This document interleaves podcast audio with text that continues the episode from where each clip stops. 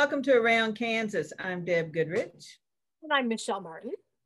And we're going to talk about, guess what? Abraham Lincoln in Kansas today. And behind me is this beautiful sculpture. And I can't think of the guy's first name. The last name is Gage. But this magnificent sculpture is in Mount Hope Cemetery at 17th and Fairlawn in Topeka.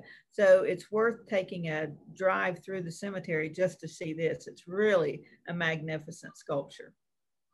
And today behind me, you see parts of historic downtown Leavenworth, a place that candidate Abraham Lincoln visited when he was making his uh, run for the presidency. So, of course, there's a couple of famous stories that come out of Leavenworth when Abe visited in 1859. And I think Michelle and I told you about a couple of artifacts that are at the Frontier Army Museum on post at Leavenworth. Um, a, a beer pitcher from which Abraham Lincoln was served beer and a carriage he rode in and some pretty cool stuff. At St. Mary's College there in Leavenworth, there is the only known letter signed by Abraham and Mary Lincoln both. So that is another real, really cool artifact. There is a statue of Lincoln on the courthouse lawn in Leavenworth, and there's a plaque at 4th and Delaware that marks the spot where he spoke and sort of tried out uh, some of his campaign speeches. I think um, the story is that he kind of practiced his Cooper Union address that was delivered in New York um, that really uh, introduced him to the nation in a way. And he practiced that in, in Leavenworth. And of course, the biggie in Leavenworth is he was there on December 2nd, 1859, when John Brown was executed in Virginia. And when asked his comments, he said that while we, paraphrasing, while we applaud his convictions, we condemn his actions. So uh, so many connections with his Kansas visit, and especially Troy and Elwood and um, Leavenworth and that sort of that northeast corner. Apparently, he stopped in St. Joe before he crossed the river and got a haircut. That's the that's the story from St. Joe. So a lot of lot of stories over there too. And you know, Deb, if memory serves correct, the stage upon which he practiced his Cooper Union address was one that also hosted none other than John Wilkes Booth when he was traveling the country uh, doing Shakespearean drama and other plays.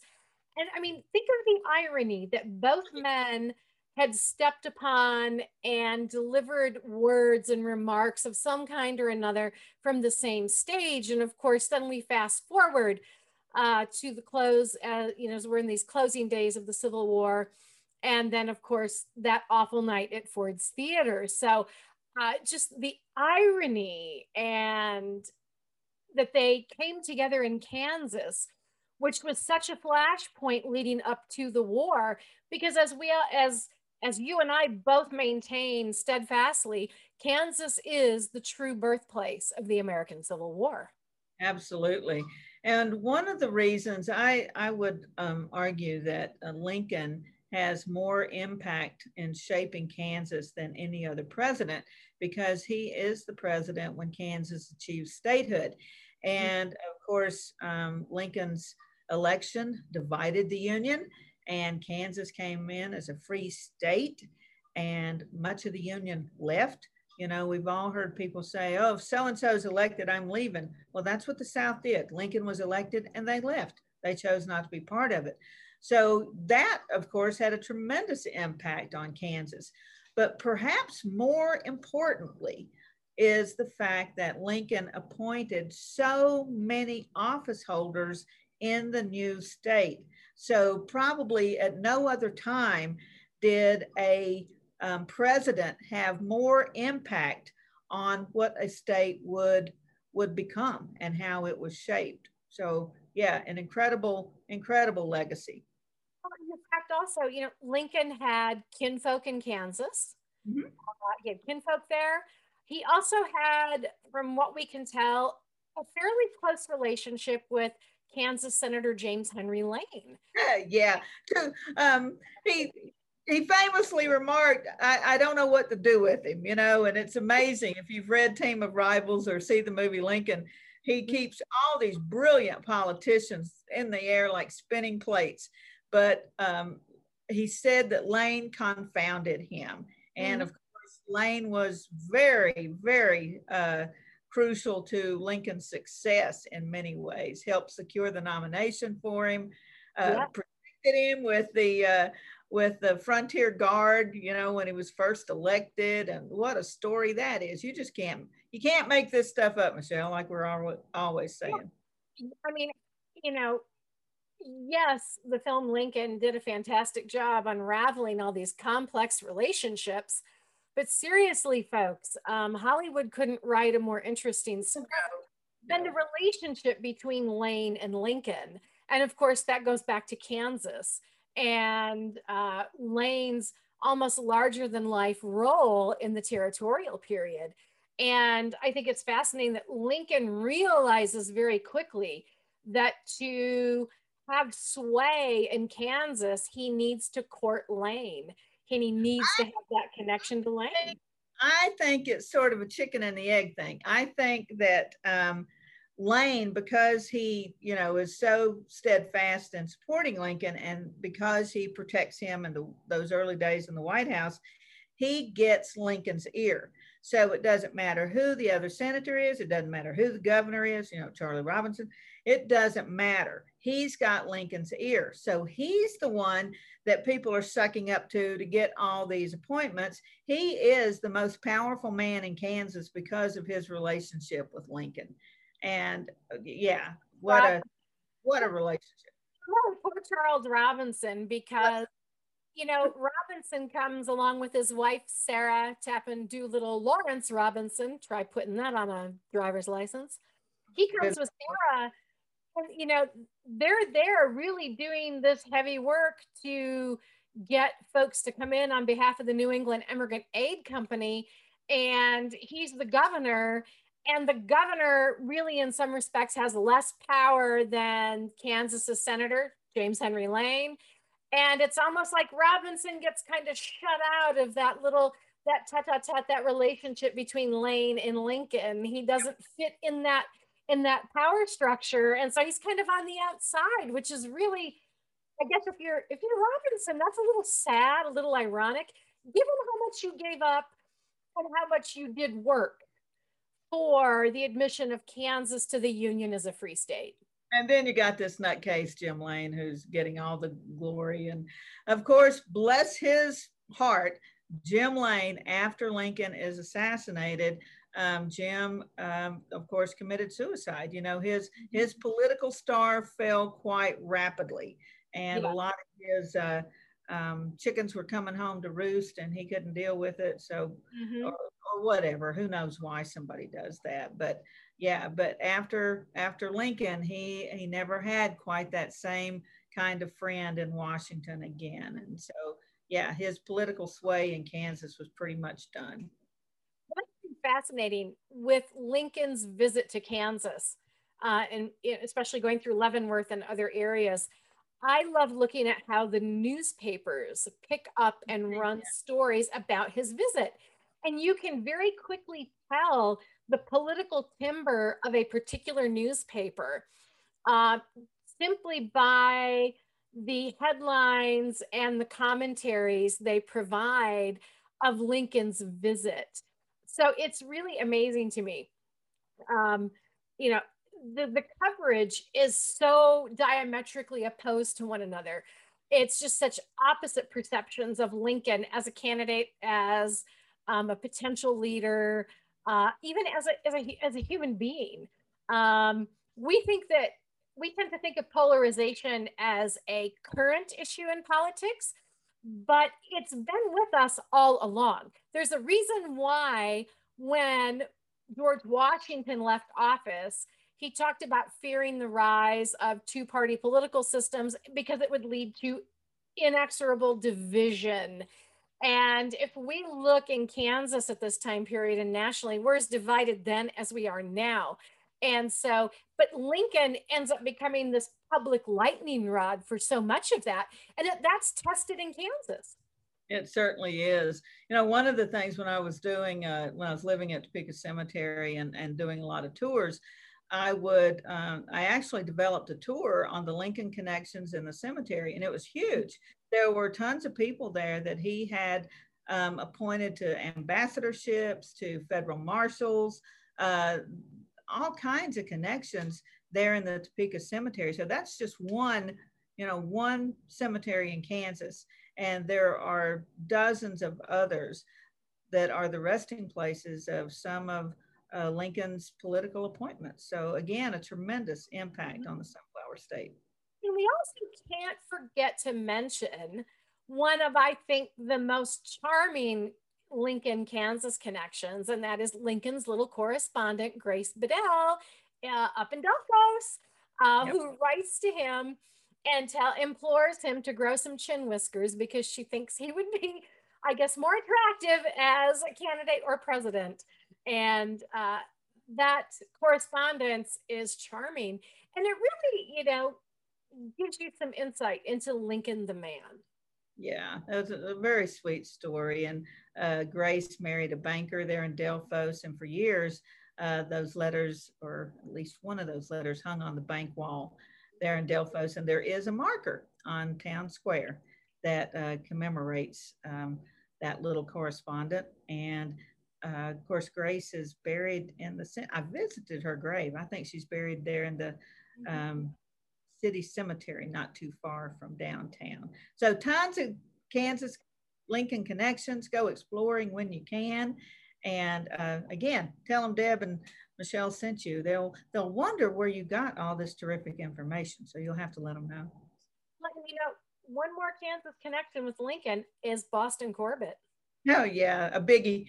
Or Boston Corbett in the past. As a matter of fact, Deb, I believe I remember a really great road trip that you and I took uh, we went up to Delphos uh, and we were at the bank and at the marker and we went to the cemetery. We were en route trying to find Boston Corbett's dugout and looking for uh, where he lived and his very hermit lifestyle. Uh, so, yeah, folks, I mean, the Lincoln connections in Kansas run deep. They run deep. Stay with us. We'll be right back.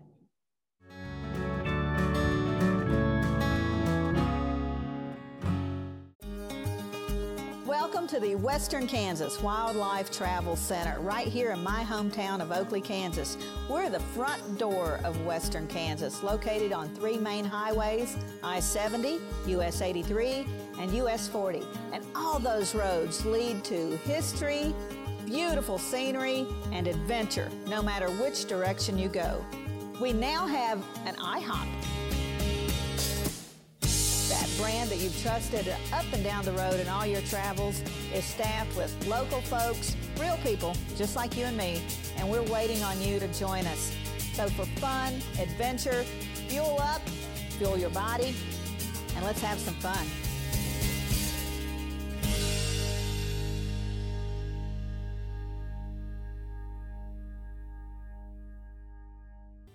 Howdy.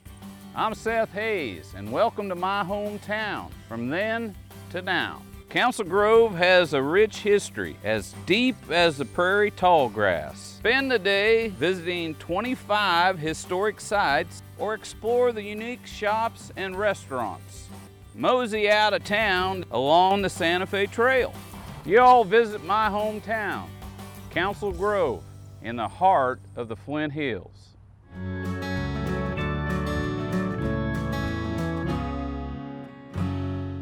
Michelle Martin. Welcome back to Around Kansas.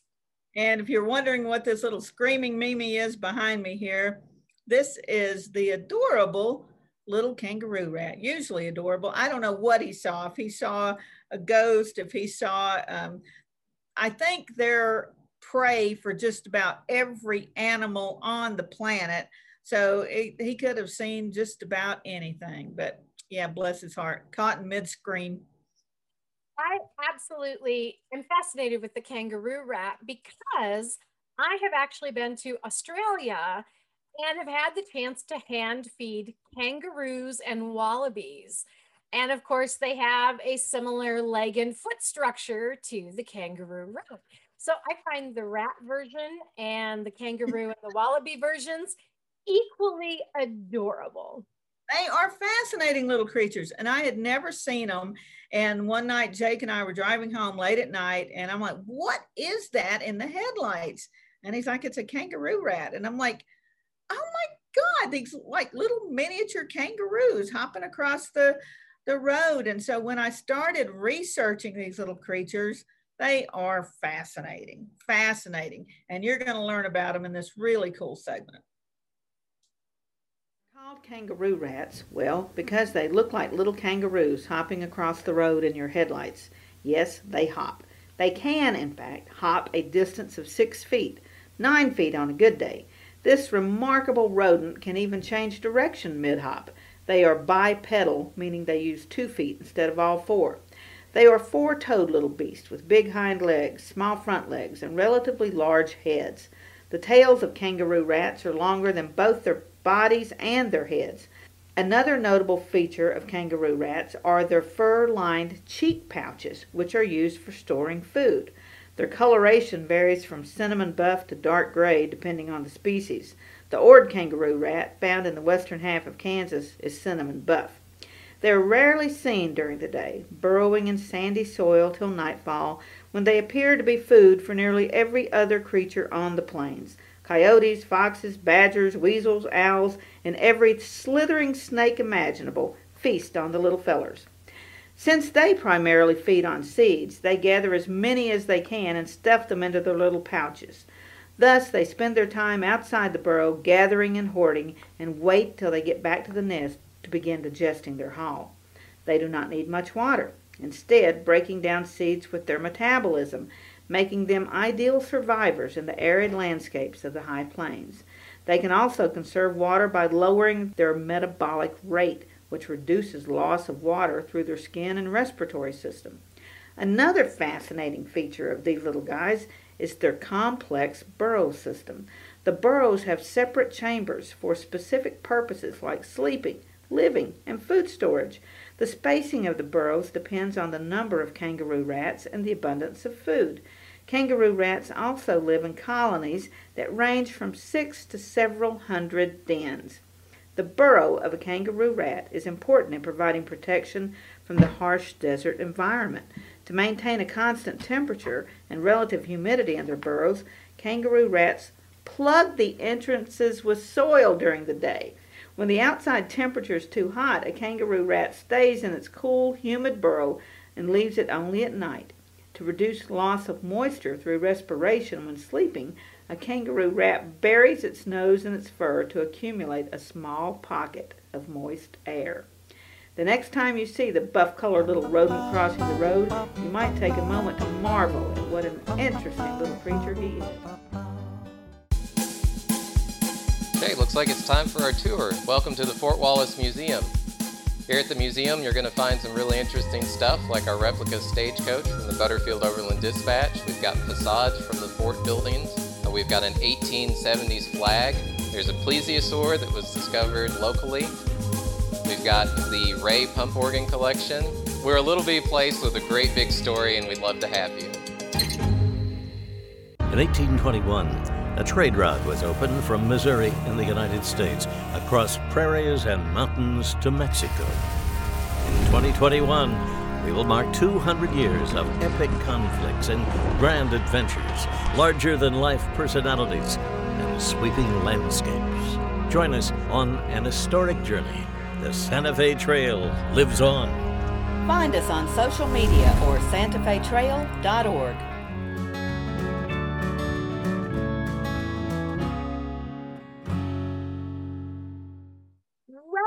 to Around Kansas. I'm Michelle Martin. And I'm Deb Goodrich. And look at these smiling faces behind me.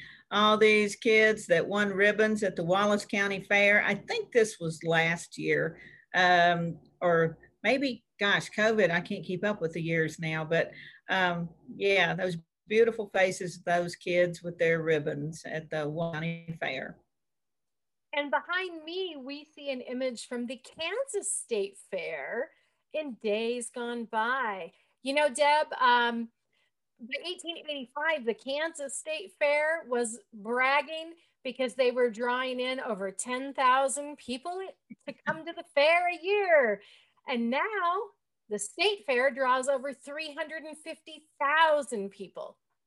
Yeah, there's 10,000 people in one building alone now. And of course, everybody goes to see the um, sculptures made out of butter. You know, that's a highlight. That's actually pretty incredible. Uh, it really is pretty amazing. They do some they do some wonderful things with butter these days. So yeah, the Kansas State Fair is uh, really wonderful. Um, held at the State Fairgrounds in Hutch every year. Um, except for last year, I think. Um, Andy uh, Obermiller is going to be there this year with his Ad Astra magazine. So you go by his booth and say hello. And I think he's going to be in the building with all the ag folks, you know, the, the beef producers and the corn producers and uh, the wheat producers and, and all that cool stuff. So I think he's going to be in the same building with the butter sculpture. So he'll have a front row seat for that.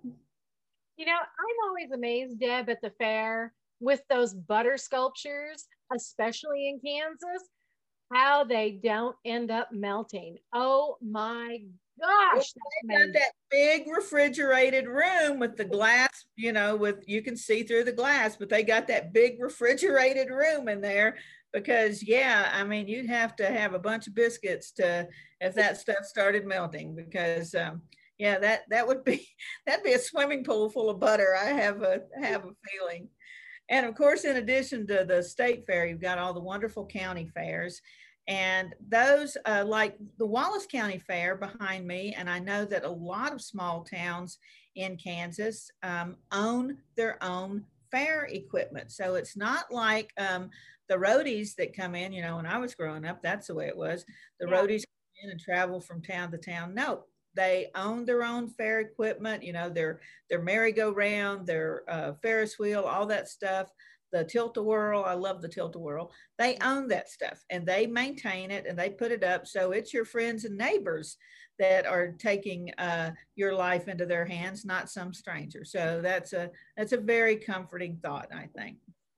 Yeah, definitely.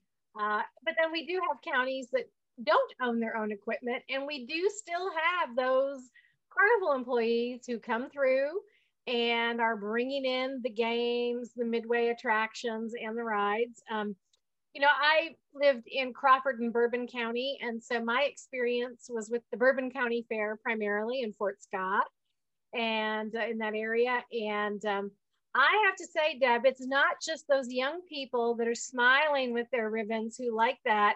I know grown-ups who like it too. As a matter of fact, I know many ladies in Fort Scott who've entered their quilting pieces, their sewing pieces, their pies, their cakes, their cookies, their jams and jellies and preserves.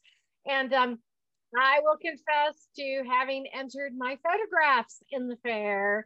And I was pretty darn excited to get ribbons for my photos. Well, I was really excited. I was in the Surry County Fair in uh, uh, North Carolina and then the Dixie Classic Fair, which is for Northwest North Carolina with flower arrangements. And I got a bunch of red and blue and purple ribbons that I'm pretty proud of. I still have those packed in a trunk so somewhere. So yeah, those ribbons. Um, I don't care what age you are. It's it's pretty cool to get those. And of course, a lot of the kids, you know, are raising livestock to yeah. In the fair. And that is a real commitment. Um, these kids are amazing, you know, with the dedication they put into that, because that's that's no easy task. And then if you're taking those to the state fair to compete, um, you know, that involves the whole family seriously pulling together to make it happen. So kudos to those kids for for all their hard work and the pride they take in in the competition. And you know, Deb, I don't think a lot of people who live in large metro areas who don't think about things like the county fair or the state fairs realize not just the experience that it gives our young people and even our adults, but it, the economic impact of the county and state fair is unbelievable.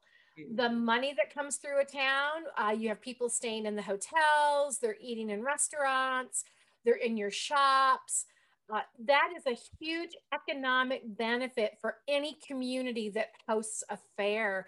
And so I really hope now that some places are doing so much better with respect to COVID that we're able to have our fairs and bring that sense of community, uh, that friendly, well, sometimes not so friendly competition, but also that economic benefit back to our communities, especially in rural America. That is so important. And knowing who raised the biggest pumpkin is really important too. Mm-hmm. So, you know, I really look forward to that. Michelle, I don't know about you, but where I grew up, um, fairs were in the fall. So that's been a huge adjustment to me in Kansas to get used to having fairs in the summertime because you know it was sweater weather when we had falls. Of course all that revolves around the harvest you know so that's um, that's what determined fair season you know for decades decades and decades. So our harvest was primarily in the fall with with tobacco and and um, apples and you know those tobacco and apples being probably the biggest crops that um, were, were put in uh, by the fall and so then it was fair time. And so I kind of miss wearing sweaters to the fair. Well, you know, Deb, I grew up in Michigan. And for me, uh, for us, if we pushed our fair off until the fall, you ran the risk of, believe it or not, snow. You ran the risk of really cold, rainy, nasty weather or snow. So yeah. for us, fairs were always July, August. So you were getting to the mid to the latter point of summer. And of course, Michigan is extremely humid that time of the year. But I have really great memories of going to the fair, going to uh, the county fair and uh, riding the rides and eating the cotton candy and the elephant ears and, and the fried Twinkies and all those things you shouldn't have. Uh, but I have great memories of going and um, eating all those fun things and ride and then riding the rides and hoping that after I rode the tilt-a-whirl, I didn't get sick. Well, one um, real great advantage to the photographers out there is that the fairs offer some wonderful photo opportunities. So if you've got some of those to share from your fairs, um, please share them on around Kansas. We'd, we'd love to um, highlight those and, and your communities as well. So it's a great opportunity to brag on your community and what a great fair you have going on. I know Heather and I were up in Oberlin for the Decatur County Fair a few years ago, which was absolutely beautiful. The community worked so hard, like all these little communities do. It's just a, it really is an, a, a wonderful event. And like you said, the economic impact, a lot of the civic clubs you know, take advantage of the fair for fundraisers, you know, that sell the, the hamburgers, the hot dogs, the kettle corn and all that stuff. And, and that is a, a, a big boost to the community. Yeah. And, you know, to help our viewers, Deb, we're going to share with you a website that is really the clearinghouse for all Kansas fairs, whether it be the state fair and all of the county fairs. So you can go ahead and take a look at that schedule and figure out which ones are closest to you and which ones you might want to go visit and partake in this year. Wouldn't it uh, be cool to do a road trip of just county fairs? Just go from one to the other. Wouldn't that be a great way to see Kansas? That would be a fantastic way to see Kansas because then you're seeing the variety in every county. You're going to see different livestock, different agricultural production. You're going to see what's important in each county shown there for everybody uh, through the fair. So, oh, that would be a fantastic. As a matter of fact, that would make a really great documentary. I know it would, And visiting people and interviewing them, um, especially our young people, to see which livestock they're raising and why, and boy, I'll tell you what, there's nothing that tugs at your heartstrings more than at the end of the fair if someone has a young person has an opportunity to sell the calf or the cow or the livestock they've raised. I've seen many tears shed when they've had to say goodbye to that animal, even though they know it's they should really call that calf or that cow hamburger because that's what it's going to end up it still is really hard when you've invested so much of yourself and so much time into raising that animal. It really is. Bless their hearts. Well, folks, um, hope you enjoy fair season. And again, let us know how it went. Share some of your photos with us and share all the special things about your little towns. So in the meantime, I'm Deb. And I'm Michelle. And we will see you somewhere around Kansas. Kansas.